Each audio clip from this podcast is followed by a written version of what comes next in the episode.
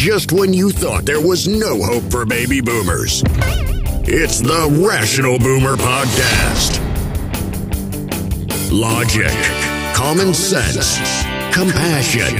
Yeah, who knew? Now, here's Mike.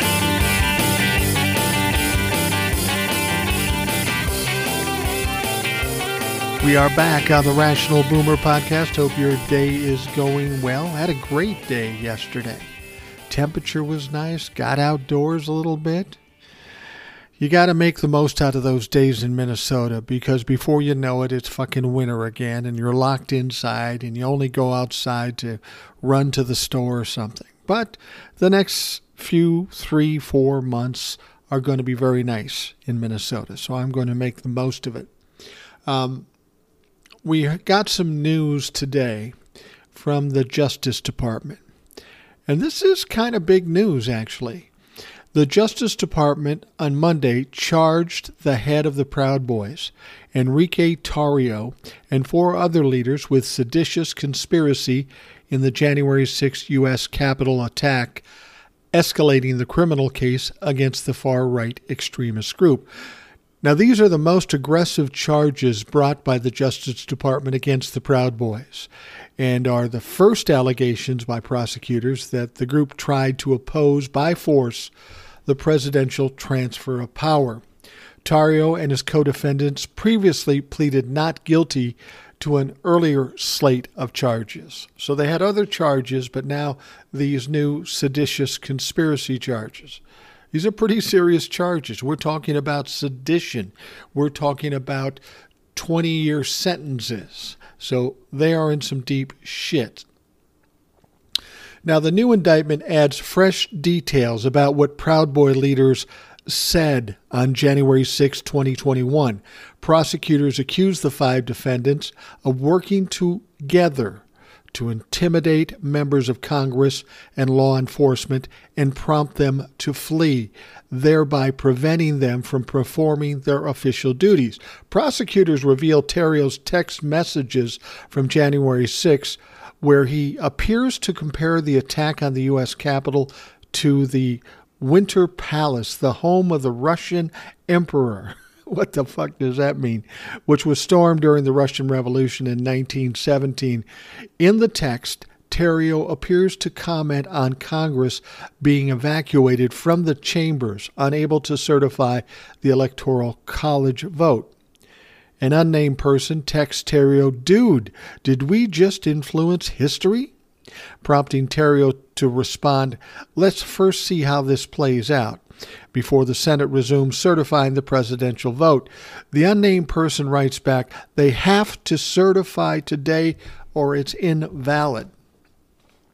Now, the four men charged alongside Tarrio in the indictment are Ethan Nordean, the sergeant at arms of the Proud Boys, and the president of a local chapter, Joseph Biggs, a self described organizer of the Proud Boys, uh, Zachary Rehl, who runs the Philadelphia chapter of the Proud Boys, and Dominic Pezzola, a New York Proud Boy who goes by the name of Spaz.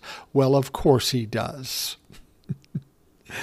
All five were previously indicted on less serious conspiracy charges. The defendants are set to be in court later this week. They got to be nervous. Those lesser charges weren't a big deal, but sedition, well, that's a fucking problem. Lawyers for Nordean, Rehl, Pezzola, and Biggs have maintained in court that their clients had no plan when they walked to the Capitol on January 6th, while Tarrio's lawyers have stressed that the client, uh, client left Washington on January 5th after being arrested for burning a church's Black Lives Matter banner in December of 2020. That's right, Tarrio wasn't even at the Capitol on January 6th. Now, Rehl responded to the new charge with his defense attorney, Carmen Hernandez, writing in a court filing Monday night that the new indictment does not allege that Mr. Rehl used force at any time nor encouraged anyone to do so. The worst that has been alleged against Mr. Rehl is that he has associated himself with the Proud Boys, a lawful fraternal association as is his right protected by the First Amendment Hernandez said, adding that to bring such serious charges against Mr. Rehl at this late date without alleging a single new fact against him is simply wrong and deserves a response. Rehl has pleaded not guilty to his previous January 6 related charges in court, and like the others in the case, has not had the opportunity to yet respond formally in court to the sedition charge. The latest developments come after Charles Donohoe, a Proud Boy from North Carolina, pleaded guilty in April and agreed to cooperate with the investigation. He was not named in Monday's indictments.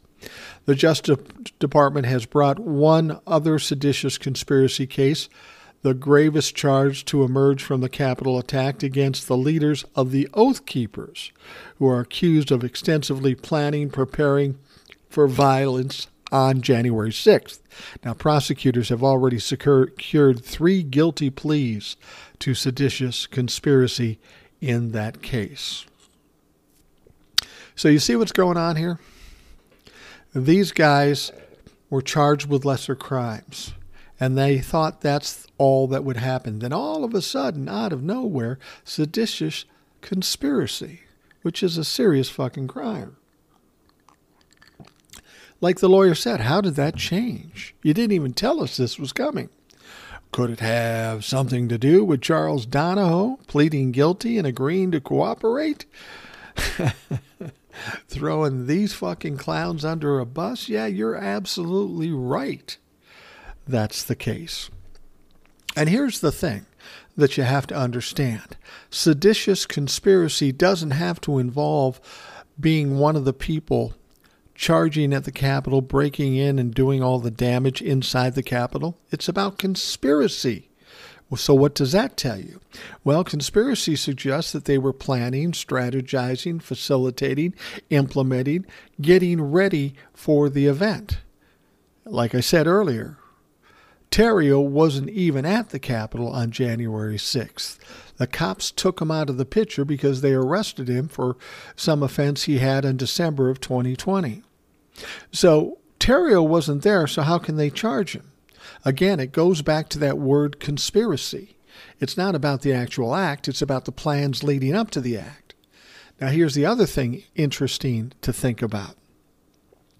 If they can charge Enrique Tarrio with seditious conspiracy, and he wasn't at the event because it suggests the planning for the event, that would mean anybody that helped Enrique Tarrio plan, strategize, facilitate, and implement the event would also be guilty of seditious conspiracy.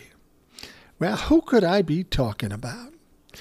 Well, we know there's a lot of sitting members of Congress that were buddies with these guys, had meetings with these guys, gave these guys tours. So if Enrique Tarrio can be charged with seditious conspiracy. Conspiracy. It seems to make sense that those people that helped him, that happen to be sitting in Congress, could very well be just as guilty of seditious conspiracy. And here's the wonderful thing. The January 6th committee will be having its first televised hearing on Thursday regarding the January 6th insurrection. Now, they're addressing the attack, but they're also addressing people who were involved with the planning of it. They know that there are some sitting members of council that were part of the plan. So, this January 6th committee is going to do what? They're going to expose who was part of it. They're going to tell us where, when, and how these sitting members of Congress were in league with the Proud Boys. There's got to be some nervous Congress members of Congress right now just waiting for Thursday or the next one on the 13th. There's going to be eight different hearings on television in just the month of June. That's all the schedules they've released, but there's likely to be some in July, August, and September as well, with a final wrap up probably late September, maybe early October. And all will be exposed. And when I say all will be exposed, all those members of Congress that were part of this insurrection are going to be exposed too. So these folks aren't going to get off. I had somebody tell me just in a TikTok post, said, "Oh, nothing's going to happen to the members of Congress." Oh, I fucking disagree. I mean, they've let people go because of smaller crimes because it might cause too much trouble. But the fact of the matter is is when somebody tries to overthrow the country regardless of what their position is, that's going to cause some problems. They almost have to indict these people in order to keep our country safe because if they don't indict those people, then that leaves the door open for anybody else that fucking wants to to try to overthrow our government. This is crucial for the safety and the future of this country. Yes, they're going to do something. You can whine and cry and say, oh, nothing's ever going to happen, but a lot of shit has already happened and you won't have any idea how big these hearings are going to be. They are going to be huge. There's going to be a lot exposed and brought to light, and it's going to change a lot of perceptions in this country. We got another story here. The Trump campaign directed a group of Georgia Republicans to meet in secret and obscure their objectives in an email obtained by the federal prosecutors as part of the recent investigation into Donald Trump's efforts to overturn the election in several swing states. Now, the email is part of the intensifying Justice Department investigation. I know you say they're not doing anything, but they're digging deep into a lot of shit, and this is one of those things. They're focused on the Trump campaign's interaction with so called alternate Republican electors in states that Trump lost and whether a scheme to organize them could be charged as a crime. Now, the Georgia email has not been disclosed publicly until now. It was sent by Robert Sinners, Trump's Election Day operations lead in Georgia on December 13th of 2020. 18 hours before the group of alternate electors gathered at the Georgia state capitol, according to the multiple sources who were familiar with it. now, this in itself is illegal, but what these dumb fucks don't realize, these guys that were playing cosplay electors are in trouble too. What they were doing was illegal. And they are now learning that phrase, fuck around and find out, because some of these are being investigated and ultimately indicted. I must ask you for your complete discretion in this process, Sinners wrote. Your duties are imperative to ensure the end result, a win in Georgia for President Trump, but will be hampered unless we have complete secrecy and discretion. So, if everything they were doing was above board and honest and in line with the Constitution. Why does it have to be secret? Yeah, because it's fucking wrong, because it's criminal. The Fulton County, Georgia District Attorney's Office, which has seated its own grand jury, we've talked about that, to investigate Trump's attempts to overturn the election results in Georgia, and the U.S. House Select Committee on January 6th have also obtained copies of the email, according to sources familiar with that situation. So the, the email underscores the Trump campaign's role in creating false election documents as a way to supplant George, uh, Joe Biden's win in Georgia.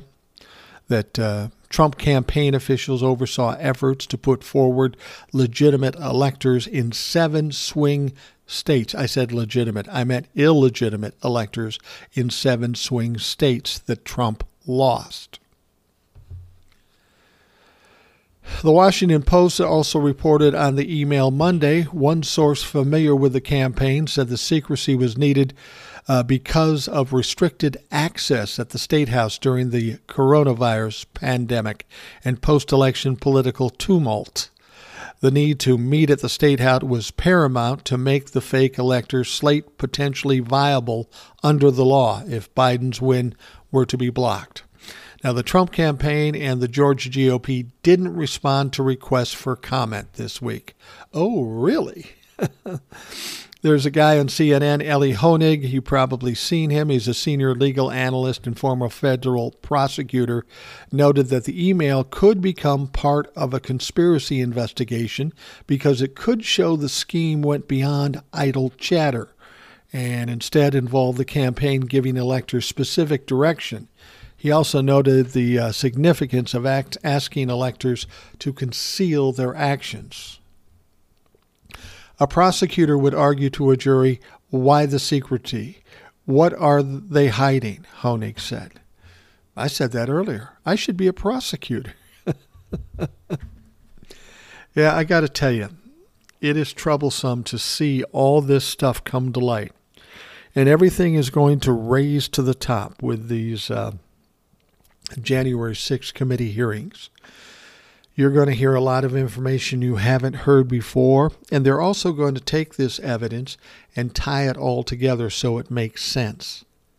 Like I've said before, when they attacked the Capitol, we thought, well, it was just a rogue crowd of people that went after it because they were angry.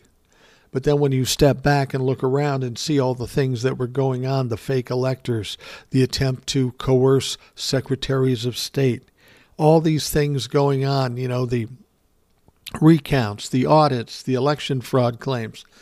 This was a really a concerted effort to do this, which makes it all that much more criminal. When they can see that there was, in fact, a conspiracy with this thing, that makes it more problematic.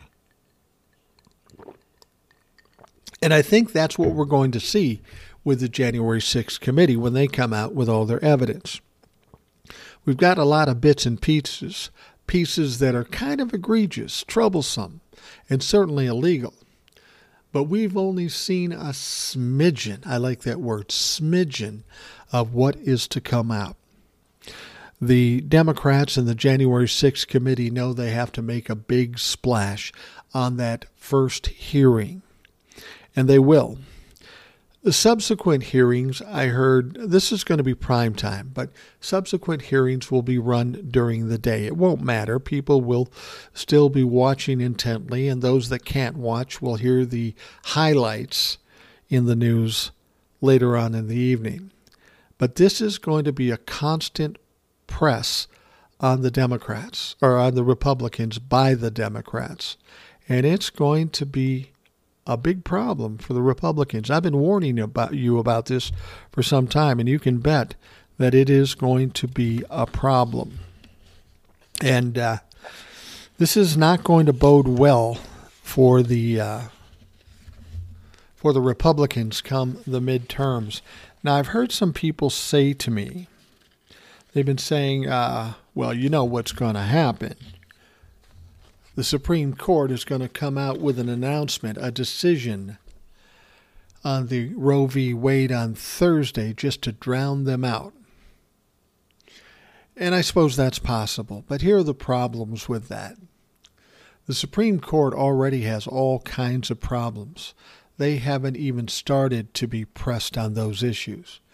And one of the problems they're particularly sensitive to is being perceived as political or partisan. Once they become political and partisan, they aren't the Supreme Court anymore. They don't have the power they once had. So for them to actually offer up that decision on the same day of the first um, J6 hearing on television would essentially verify that they are political and are partisan. And because they're so sensitive to that, I, uh, I, you know, I just don't, I don't think they'll do that. That doesn't make any sense. That would be incredibly stupid. Now, while the Supreme Court might be partisan and political and corrupt, they certainly aren't stupid. They should know better than that.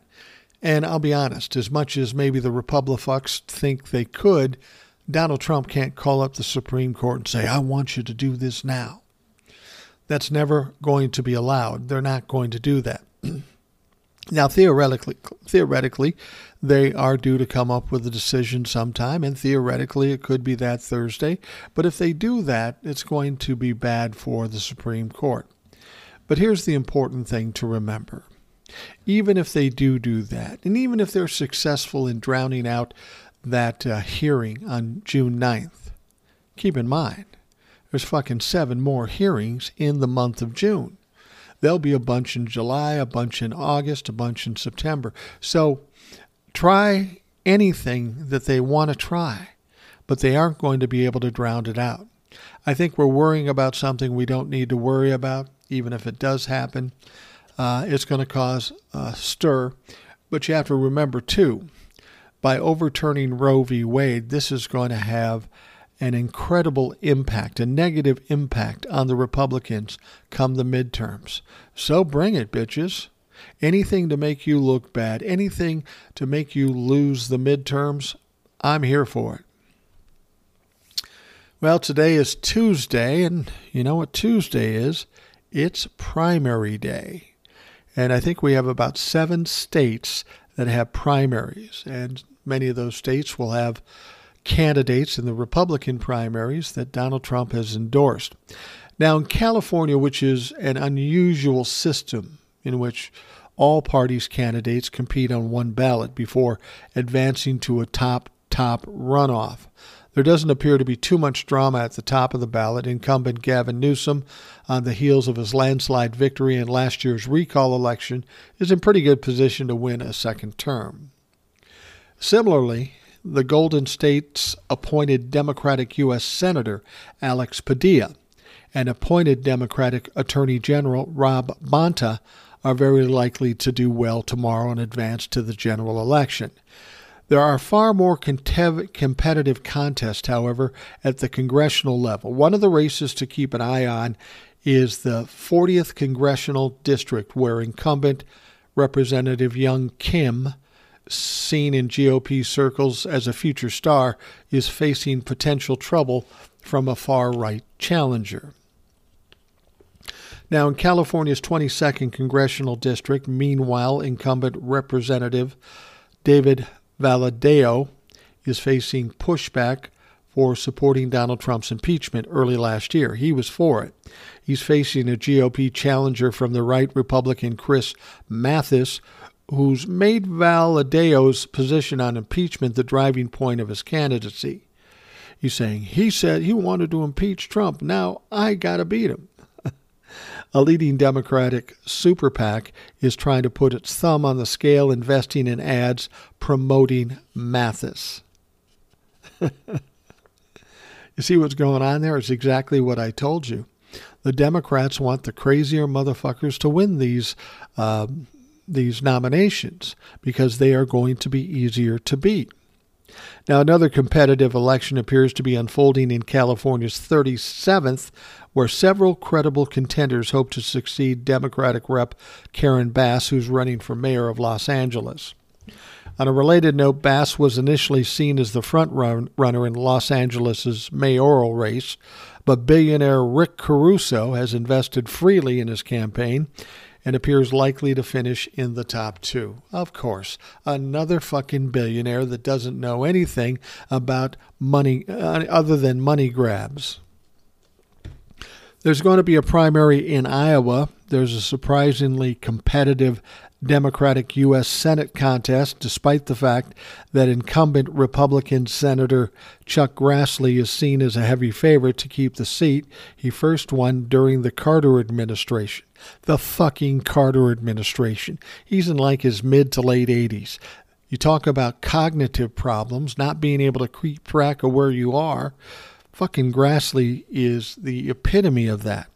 Now, former Rep. Abby Finkenauer, whose candidacy was briefly derailed during a ballot signature issue before being restored um, by the state Supreme Court, is arguably the most well known candidate.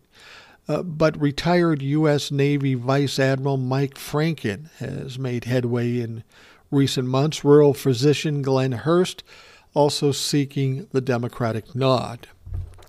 Now, down in Mississippi. In Mississippi, each of the Magnolia State's congressional incumbents will face primary rivals today, but only one appears to have something to worry about.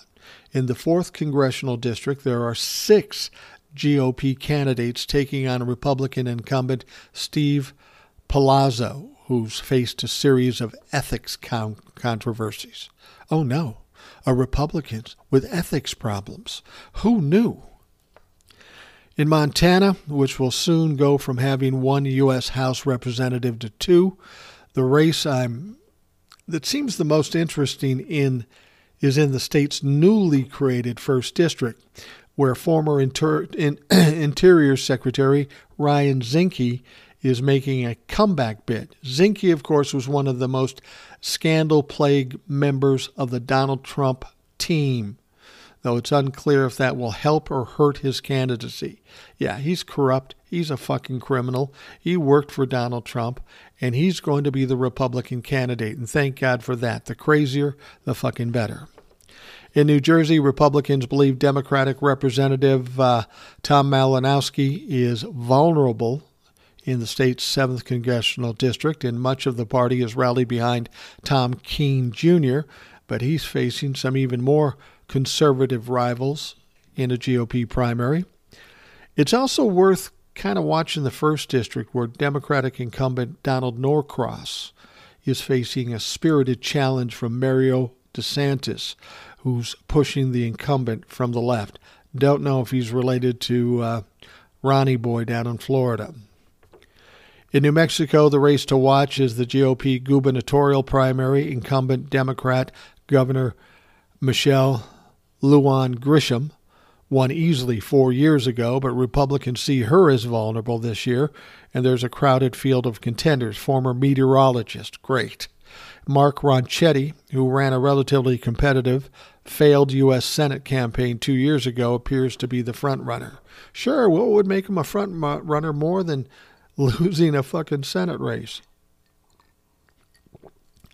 As we read these things, we see more and more that uh, some, most of the Republican candidates are just weak as fuck. And in South Dakota, it was just last year when Trump declared that incumbent Senator John Thune will be primaried in 2022. John Thune did something to piss off Donald Trump for reasons that never really made any sense. The former president added that the Republican senator's political career would soon be over. Tomorrow, Thune will face token GOP opposition, and in the general election, He'll be a, one of a limited number of 2022 incumbents to run unimposed. So if he can get by the primary, he's in. John Thune. And Donald Trump hates his ass. Does not like John Thune. Primary day is always interesting because we'll see who Donald Trump has endorsed and if he still holds any sway. Now, I want you to understand something. People always say to me, well, Donald Trump's uh, candidate one here and one here and one here. Don't worry about that. These are Republicans running against Republicans. It doesn't count for shit. And the crazier the candidates that come up to the nomination in the Republican Party, the better for the Democrats. You get these conspiracy theory spewing pieces of shit like Dr. Oz or some of these other ones. Those are the people you want running against the Democrats because they're crazy. They're easy to expose their problems, their corruption. And when they do that, and trust me, they will do that, they are going to have a much harder time winning their election come November. Now, of course, some of these places are real heavily Republican and they're going to vote Republican you know, if, if, if fucking Charles Manson was a Republican and running, that's just what they do.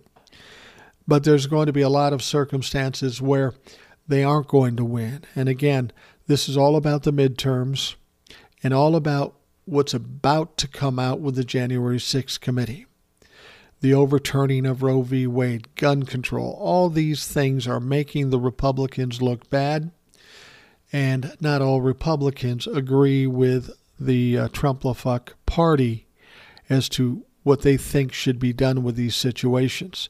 It's going to be a hard choice for some of these Republican folks because they just don't want to join the shit show. I mean, it all will be exposed in time when the midterms happen, but I honestly believe the Democrats are going to do pretty well in the midterms because the Republicans are, in fact, a fucking shit show. All right, let's take a quick break and uh, we will be right back. On every show, I tell you that if you have questions, comments, or complaints, just reach out to me at rationalboomer at gmail.com. Those emails come directly to me, and your input is crucial to this show. The show is called Rational Boomer Podcast, but that's not to suggest that I'm the rational boomer. I am not. I am simply a rational boomer. All of you are rational boomers. Anybody of a like mind is a rational boomer. Strength comes in numbers and not through an individual. You have perceptions and insights that may have never occurred to me. This isn't a show about me. This is a show about us and gaining a voice in this country. There's 70 million baby boomers in this country. Yeah, I know the younger folks would prefer to push us aside. Every generation has done that. But we are a formidable force if we can get together and speak in one voice. This is why I encourage you to let your friends and family know about the Rational Boomer podcast, not to satisfy my ego, but to give us more power, a stronger voice to help right this ship we call the United States of America. Lastly, I'm offering the opportunity for my listeners to be on the show. Now, it could be two minutes, it could be a half hour, it could be the whole fucking show. I'd much rather have you on the show than somebody pimping a podcast or a book. I want to hear what you think. I want to know what you know. The Rational Boomer podcast is all about us. So, did you hear that Elon Musk is threatening to walk away from his $44 billion bid to buy Twitter? Accusing the company of refusing to give him information about its spam bot and fake accounts. Lawyers for the Tesla and SpaceX CEO made the threat in a letter to Twitter dated Monday, and Twitter disclosed it in a filing with the U.S. Securities and Exchange Commission. Is this a surprise to anybody? Elon Musk is wealthy. He's a billionaire. I get that. He's done Tesla and he's done SpaceX and he's been successful. But this guy is a fucking shit stirrer. He does things for reasons I can't understand. You might remember uh, when the crypto coin, the Dogecoin came out. He was all about it. He was in the middle of it. He invested in it. It brought the prices up high. And then he bailed on it and started talking shit about it. This is what he does. He enjoys having a certain amount of power and exercising this power. He knew if he went and wanted to buy Twitter, they'd resist, which they did. But then when it got deeper, they kind of resigned themselves to the fact that he's going to buy it. He made the offer of $44 billion. But now he's whining and crying about all the bots or the fake accounts on there. You would think, if you're a smart man, a genius, if you will, before you offer $44 billion to a company for something that's been around for a long time, has been successful for a long time, you might want to check some things out before you make that offer. I mean, you entered into the agreement. And the deal is, is if you back out, now you got to give them a billion dollars for fucking nothing. You don't get Twitter, you just give them a billion dollars. Now, a billion dollars isn't a lot of money to Elon Musk. He's got hundreds of billions of dollars, so it's not a big deal. It's no skin off his nose. It's like you or I paying off a hundred bucks. It stings a little, but it's not a big deal.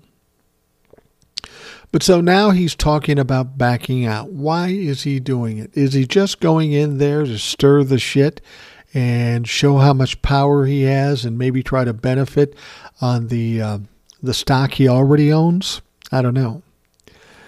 But Elon Musk ran into some problems. He thought he was a media darling. He thought everybody loved him and would always love him. But since the start of this attempt to take over Twitter, he's become more of a villain, and I don't think he likes being a villain. In fact, his own company, Tesla, which has been pretty successful, has lost more money in stock than the 44 billion Elon Musk is uh, willing to spend for Twitter. At least he was willing to spend for Twitter. When you look at your little charade being exposed and you start losing money hand over fist, maybe you say, well, maybe I shouldn't do this. This could fuck me up. This is not good. But here's what, what I don't understand. You got a guy who's an alleged genius, he's a billionaire. You didn't foresee this? You're so arrogant, you're so narcissistic that you thought you can do anything and people would just love you. And now you're surprised that they don't love you. They hate your fucking guts. They know the kind of bullshit that you want to pull with Twitter. But I'll be honest with you, I don't think he ever had any intention of buying Twitter ever, ever, ever. I don't think he did. I think he was just playing some bullshit game like he tends to do, and just to see what he can do to try to exercise some power. Well, now he wants to back out. It will be interesting to see if he has to pay that billion dollars to back out. But as far as Elon Musk goes, in my mind, fuck him. Who cares about him?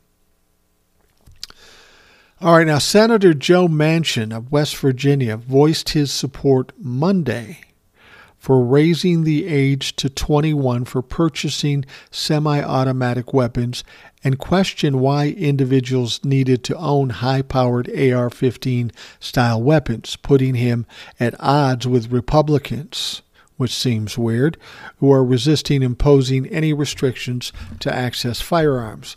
Now, I think I told you yesterday that there's been talk that um, one Democratic representative said, We've never been closer to a bipartisan gun control deal. Yeah, right. We've heard this before. We've heard this kind of bullshit out of Manchin before. Um, I never thought I had a need for that type of high capacity automatic weapon, Manchin said. I like to shoot. I like to go out and hunt. I like to go out sports shooting. I do all of that, but I have never felt a need or needed something of that magnitude. Manchin also said he wouldn't have a problem at looking at uh, backing a ban on so called assault weapons, a proposal pushed by the White House and Democratic leaders. But that stands no chance of winning because they need 60 votes in the Senate.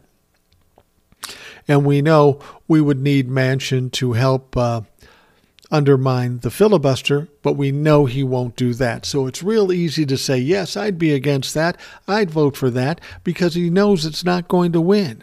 He's just trying to make himself look good while not giving the Democrats or what the rest of America truly wants. It depends on what they how they would approach it, Manchin said. I'm open to anything that makes gun sense. It's funny. That's exactly what Manchin said about the Build Back Better deal. He fucked around with it for months and months, and then he said, Yeah, I'm not going to do that. I suspect he'll do the same thing with this gun control thing. We keep hearing them talk about, oh, we might have a bipartisan deal. But it doesn't include universal background checks or banning AR, AR 15 style rifles. Well, if those two things aren't in a gun control bill, fuck them. That isn't worth shit. You see, what the Democrats, I think, are trying to do is trying to just get an inch or two inches to get it started. They're willing to take it slowly because they have to, to try to get what they want ultimately. So they have to compromise with the Republicans who don't give a fuck about people getting shot. So they've got the Democrats all excited about just taking these little bits and pieces and starting a gun control bill. They'll get nowhere near what they want, and hopefully the Democrats will understand that and just say, fuck yourself. Because even if they want to take this slow, they have to remember that people are dying in mass shootings fucking today. Is there one life you're willing to sacrifice so you can dick around and play politics? I don't think I would be able to identify that. But apparently, Republicans and Democrats have no problem with it. So let's hope, let's fucking hope that these idiots actually come up with something. I'm, you know, honestly, I'm convinced of this. What needs to happen before anything in this country gets done, build back better, gun control, Roe v. Wade, any of this shit, the only way that happens is if the Democrats win big in the midterms and then for the final two years of uh, this administration, the Biden administration, then they can barely, uh, basically do pretty much whatever they want. They can take out the filibuster and make them um, simple majorities, 51 votes to win, And hopefully by that time they have 52 or 53 votes in the Senate, so it won't be a problem and you won't have to count on Joe fucking Manchin or even Kyrsten Sinema. We need to make them irrelevant. And the only way to do that is to get more Democratic senators than we have now. When we finally do that, assuming we finally do that, that's when these changes will be made. That's when a real gun control bill will be passed. That's when Build Back Better will be passed, but not until that point. Joe Manchin can say whatever the fuck he wants to say, but he's shown us he won't do jack shit for anybody but himself. All right. Representative Jamie Raskin on Monday said the House Select Committee investigating the January 6, 2021 attack on the Capitol has found evidence on former President Trump that supports a lot more than incitement. Now, we know he's been investigated for incitement for the things he said on January 6 from the podium. Go down to the Capitol, fight like hell, or you're going to lose your country. That is certainly incitement. But as we all suspected when the investigation got into it, they're finding more things to this about Donald Trump. And what might that suggest? It might suggest he had more involvement in the preparation for the insurrection which involves conspiracy, which involves sedition, like we talked about earlier.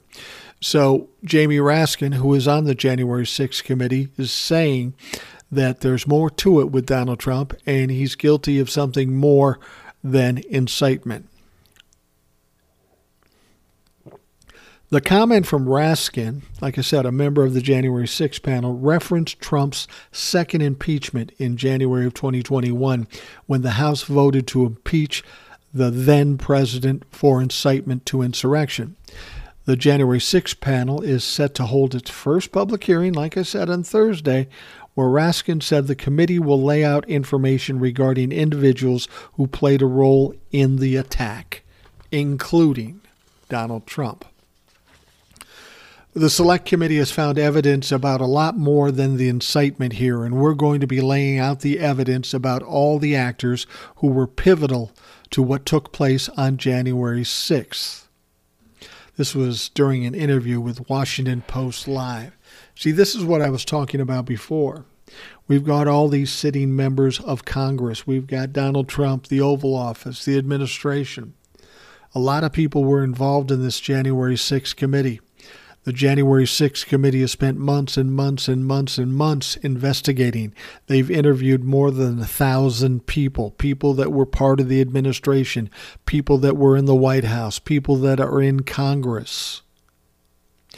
Trump was impeached in the House by a 232 to 197 vote, with 10 Republicans joining all Democrats in sanctioning the president. Now, the following month, however, the Senate acquitted him 57 43. Seven Senate Republicans joined the entire Democratic caucus in voting to convict, but it wasn't enough.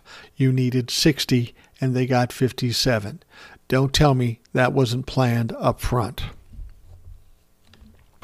So the Select Committee says that Thursday's primetime hearing, scheduled to begin at 8 p.m., will feature new material and witness testimony from the nearly year long investigation, which was largely been conducted behind the scenes. We haven't seen a lot of it. Raskin on Monday told the Washington Post Live that this week's hearing will tell the story of a conspiracy to overturn the 2020 presidential election and block the transfer of power. Asked if Trump is at the senator, center of the conspiracy, Raskin said, I think that Donald Trump and the White House were at the center of these events. So you have to assume there is evidence of that. That's the only way, really, of making sense of them all, he added. He noted, however, that people are going to have to make judgments themselves about the relative role that different people played. So the Maryland Democrat then pointed to Trump's second impeachment, in which Raskin was the lead manager for the uh, Senate trial. Of course, the House and the Senate, in a bicameral and bipartisan fashion, have already determined that the former President Donald Trump incited an insurrection by majority votes in the House and the Senate. Although Donald Trump wasn't convicted by the requisite two thirds majority, but commanding majority found that he had in fact incited the insurrection. So, like I said before, come the January 6th committee, we know that the Proud Boys were involved in the insurrection. They have been charged with seditious conspiracy. We know that these clowns got fucking help from sitting members of Congress, the White House, the Oval Office, administration, whoever. And all that is going to come to light. We are going to find out what exactly happened, how it happened, when it happened. And when that comes out, there's going to be a lot of members of Congress and a lot of people involved with Donald Trump that are going to look very bad. So we can just sit back and wait for that. Now, the bipartisan group of senators working on a gun control bill say the framework includes an expansion of criminal background checks, but the policy may be more modest than past proposals. There have been other proposals, many proposals, and this will probably be weak. After the Sandy Hook massacre in 2012, a bipartisan proposal by Senator Joe Manchin, oh, that's going to go well, and Pat Toomey, a Republican, would have expanded background checks to cover gun sales through internet advertisements and at gun shows. As it stands now, only licensed gun dealers have to do background checks and private sellers don't. So that didn't pass, much to Joe Manchin's chagrin. The Democrat leading this year's bipartisan negotiation said he was hoping to include comprehensive background checks like Manchin and Toomey proposed, but that he would have to sacrifice other priorities into making it happen. We're not going to put a piece of legislation the table that's uh, going to ban assault weapons, and uh, we're not going to pass comprehensive background checks, Senator Chris Murphy, Democrat of Connecticut, said. So then why the fuck do it? Those are the two main things that need to be done in order to protect people and kids. Toomey, for his part, suggested the background check proposal the group is working on would look different from what he developed with Manchin. He described specifics over the background check proposal that's being discussed as a moving target, which means it will never be included in any bill. Murphy expressed hope that a narrow deal on guns would open the door to broader reform by showing Republicans that their willingness to engage on this issue is politically popular. See what I mean? That's exactly what I told you. That's what's going to happen.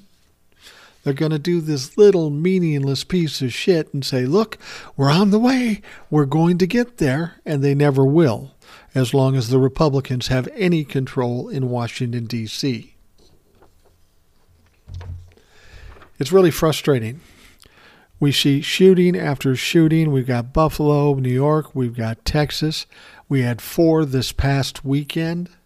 They just keep coming. It's like anybody can do it. It's become the latest fad in this country. Get an AR 15, go to some location, doesn't matter what it is a school, a church, a grocery store. Doesn't fucking matter at all. Just go there and shoot the place up and then all the Republicans sit there with their thumbs up their asses doing absolutely nothing. We have seen some horrific shootings in this country. Horrific shootings. Remember the one in Las Vegas. Remember Sandy Hook. Go back as far as Columbine. And in all those years, those kids at Columbine are fucking parents, maybe even grandparents by now. That's how long ago it was and nothing, not one fucking thing has been done. Now keep in mind the Republicans and the Democrats have switched off having power. So we got to look at the Democrats too as to what they've done because they have done nothing either. They maybe want to, but when they don't have the pressure on them with a shooting just happening, they focus on other things. The Republicans will do everything they can anytime they can to block this situation. It's very frustrating to watch. And I don't honestly see anything coming to pass in terms of a bill that will do any good until such time the Democrats have enough people in the House and the Senate to just do it themselves. You can't count on the Republicans to, for, to do shit because for 10 years they've done nothing but obstruct the, uh, the, the political process. All right, the last one of the day. New York Governor Kathy Hochul signed a 10 gun related bills, 10 gun related bills Monday that will bar those younger than 21 from buying or owning semi automatic rifle bans. Uh, and ban the purchase of body armor for most civilians and strengthen the state's red flag laws, among other provisions. You understand what that means?